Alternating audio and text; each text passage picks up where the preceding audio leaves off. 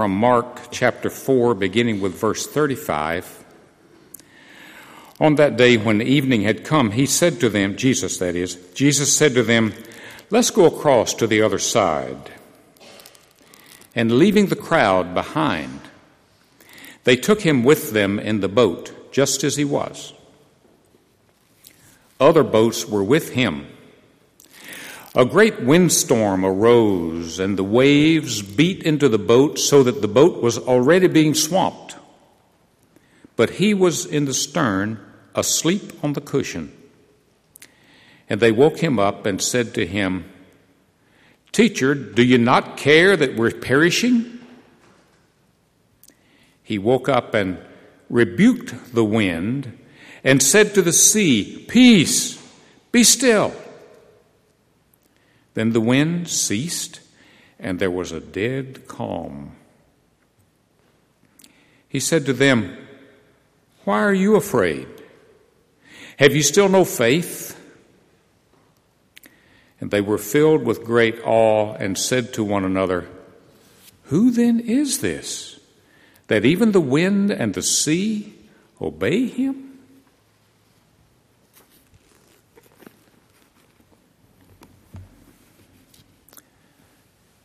Serenity, sometimes hard to come by.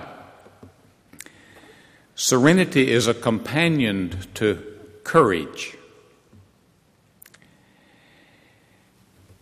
So, when Jesus and his disciples are floating on a sea that was, before the book ever named it so, a perfect storm, or it was to them,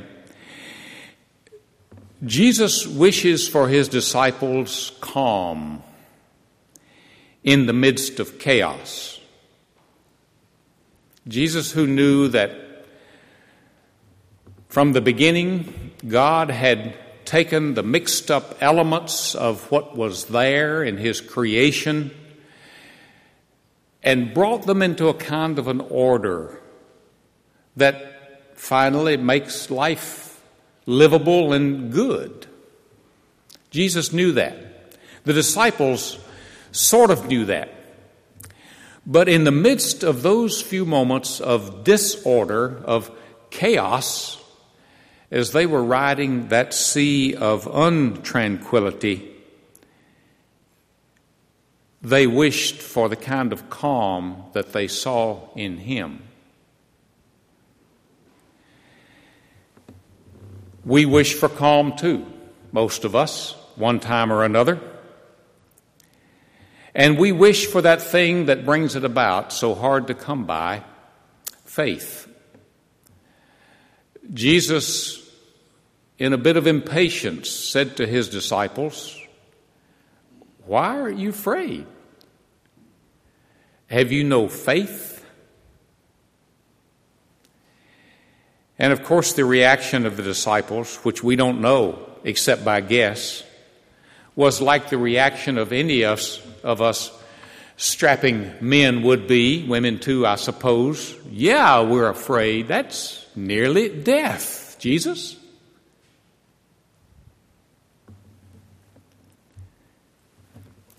In the great story of his own early life, David seemed serene.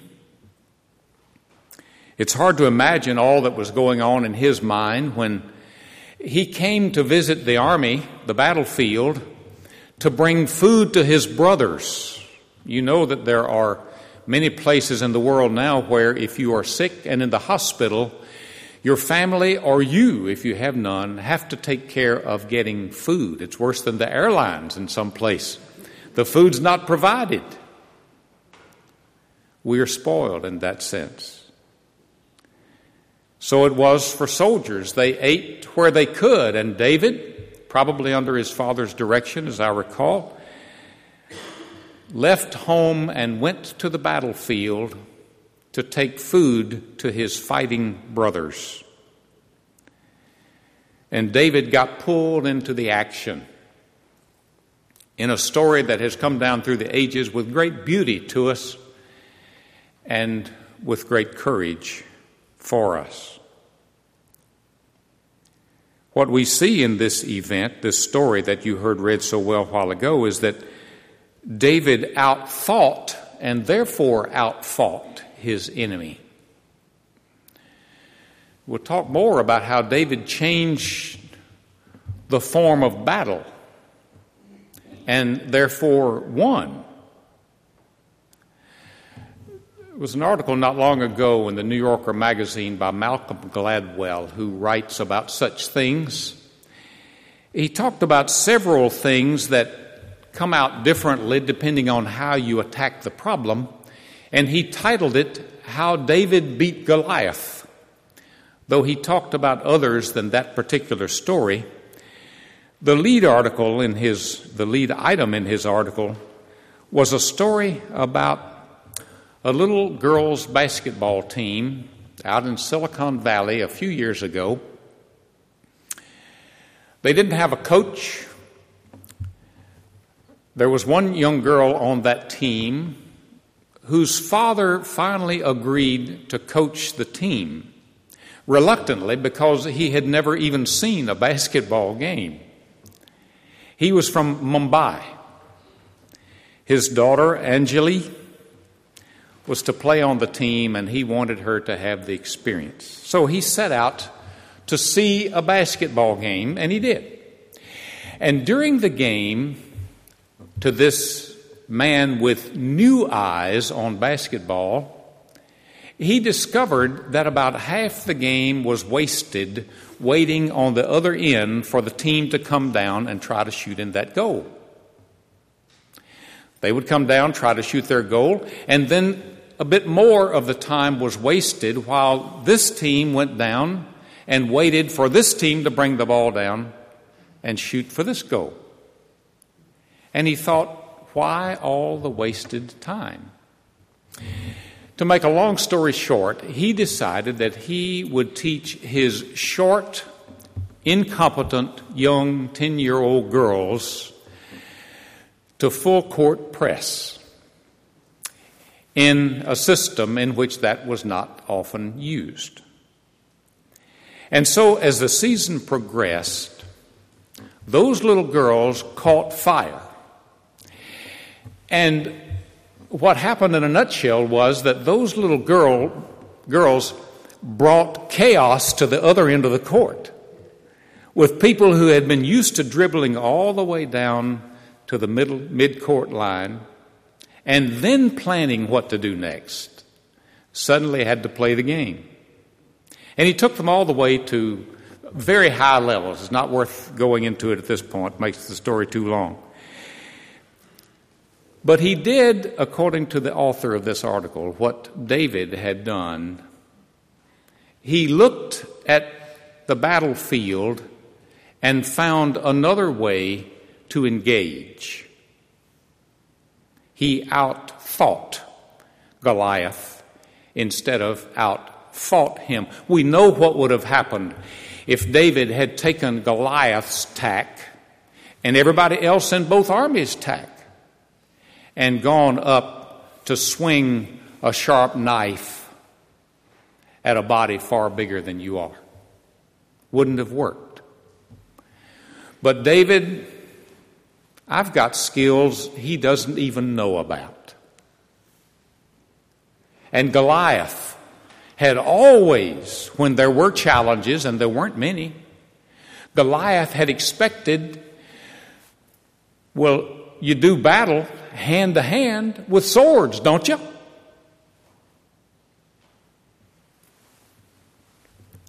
David brought his strengths to the contest. And he would have said, as he did say in what Gail read and in some other places, that his faith was his greatest strength. David was fighting for something bigger than either army or himself or the battle. His source of calm in the faiths of battle was that internal stuff that had nothing to do with how tall or broad or long are the arms. It had nothing to do with the physical it was a spiritual thing. with which David fought brains and spirit.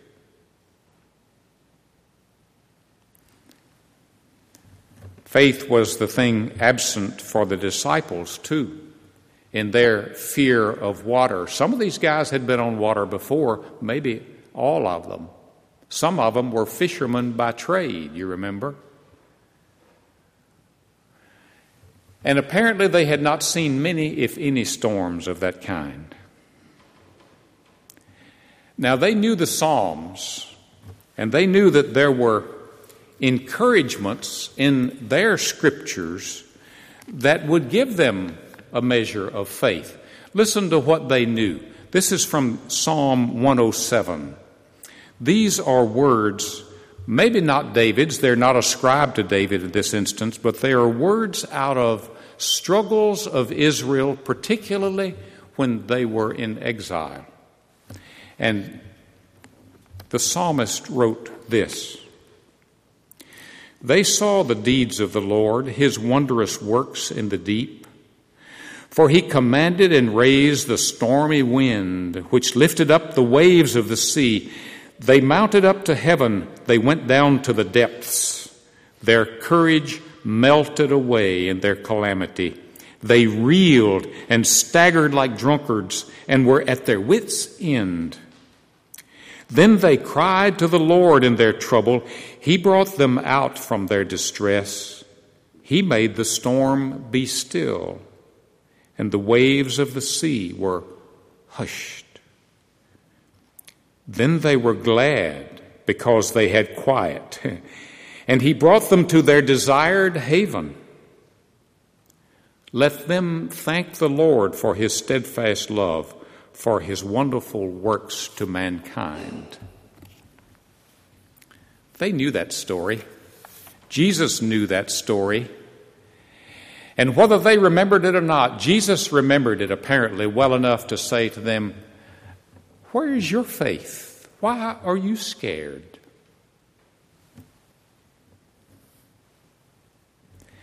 This group of men admitted to their fear, hard for men to do. A number of years ago, a group of men in the congregation I was serving decided that I needed a distraction. They never told me why. But they decided they would take me from uh, the D.C. suburbs of Silver Spring, Maryland, down to southern North Carolina to play golf. I hardly ever played golf, but they thought that would help my soul. You'll have to ask them. I don't know why. it was a generous act, and I, I'm not making fun of it. It was a wonderful time. But we got there driving all the way through absolutely beautiful weather, and on the first tee, it began to drizzle. By the third tee, it was a sprinkle. By the fourth tee, it was a shower, and you catch the drift, do you not? By the seventh tee, I thought I was with a bunch of crazies. And by the eighth, and then the ninth tee, all of us, I'm sure, I know I was thinking, why don't, doesn't somebody say, let's go home? But there is that in men who will not admit to being frustrated or fearful. Is there not? Father's Day, especially fathers at times, we can't be that vulnerable. Finally, you know, preachers can be. Preachers are somewhat feminine anyway, and you've got a good one. preachers can say, I don't think we ought to be out here. By that time, it was thundering at a distance, and we knew what else was coming. Nobody else would do that. Those strong, powerful, macho men couldn't say, It's raining, folks. We ought to get in out of the rain. So it was with those disciples. And yet, it came to the point where those disciples were scared beyond their macho being. And they finally woke up the man in charge. Hey, we're about to die. Hey.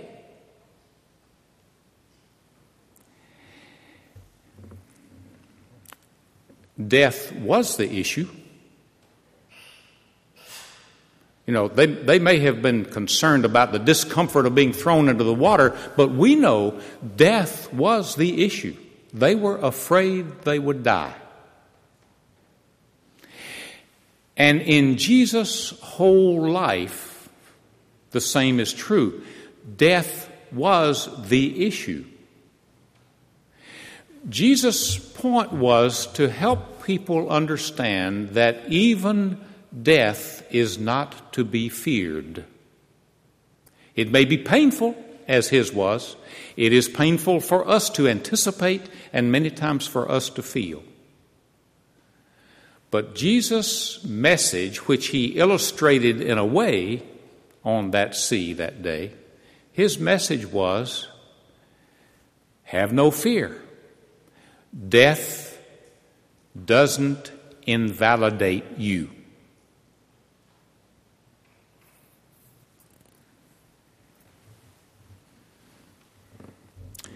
We're about to die, Jesus. And in effect, Jesus said to his disciples that night, and maybe now, So what? And it sounds so callous. And yet, it is so much larger than just stopping this wonderful life that we are enjoying and want to keep with.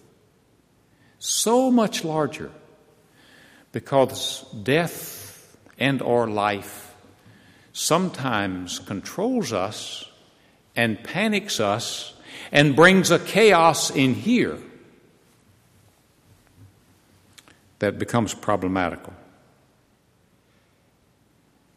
And of course, then the larger issue as well that Jesus was dealing with another large understanding. Even the wind and the sea obey him? What Jesus would have us know is that we can be brave because neither death, nor life, nor principalities, nor things present, past, or to come, all of that does not threaten the connection that we have with our Creator and that He has with us.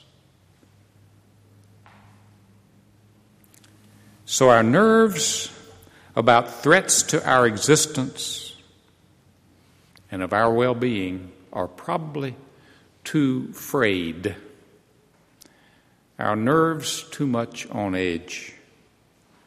The calm of a secure companion like Jesus who sees God's ways and speaks of them, who understands faith.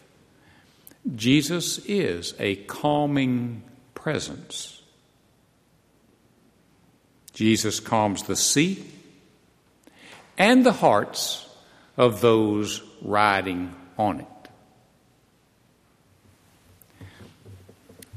The psalmist said, Let them thank the Lord for his steadfast love, for his wonderful works to mankind. Let them extol him in the congregation of the people and praise him in the assembly of the elders. Don't be bashful about the praise of God for the calm serenity that he offers and gives to us. That's his word. Will you bow and let's pray? Father, sometimes on our own we can be very strong, and sometimes we reach our limit and depend upon yours. And so we thank you for Jesus' promise of presence and encouragement and strength and pray that His will will be done in our lives according to His teaching of all disciples everywhere. In His name, Amen.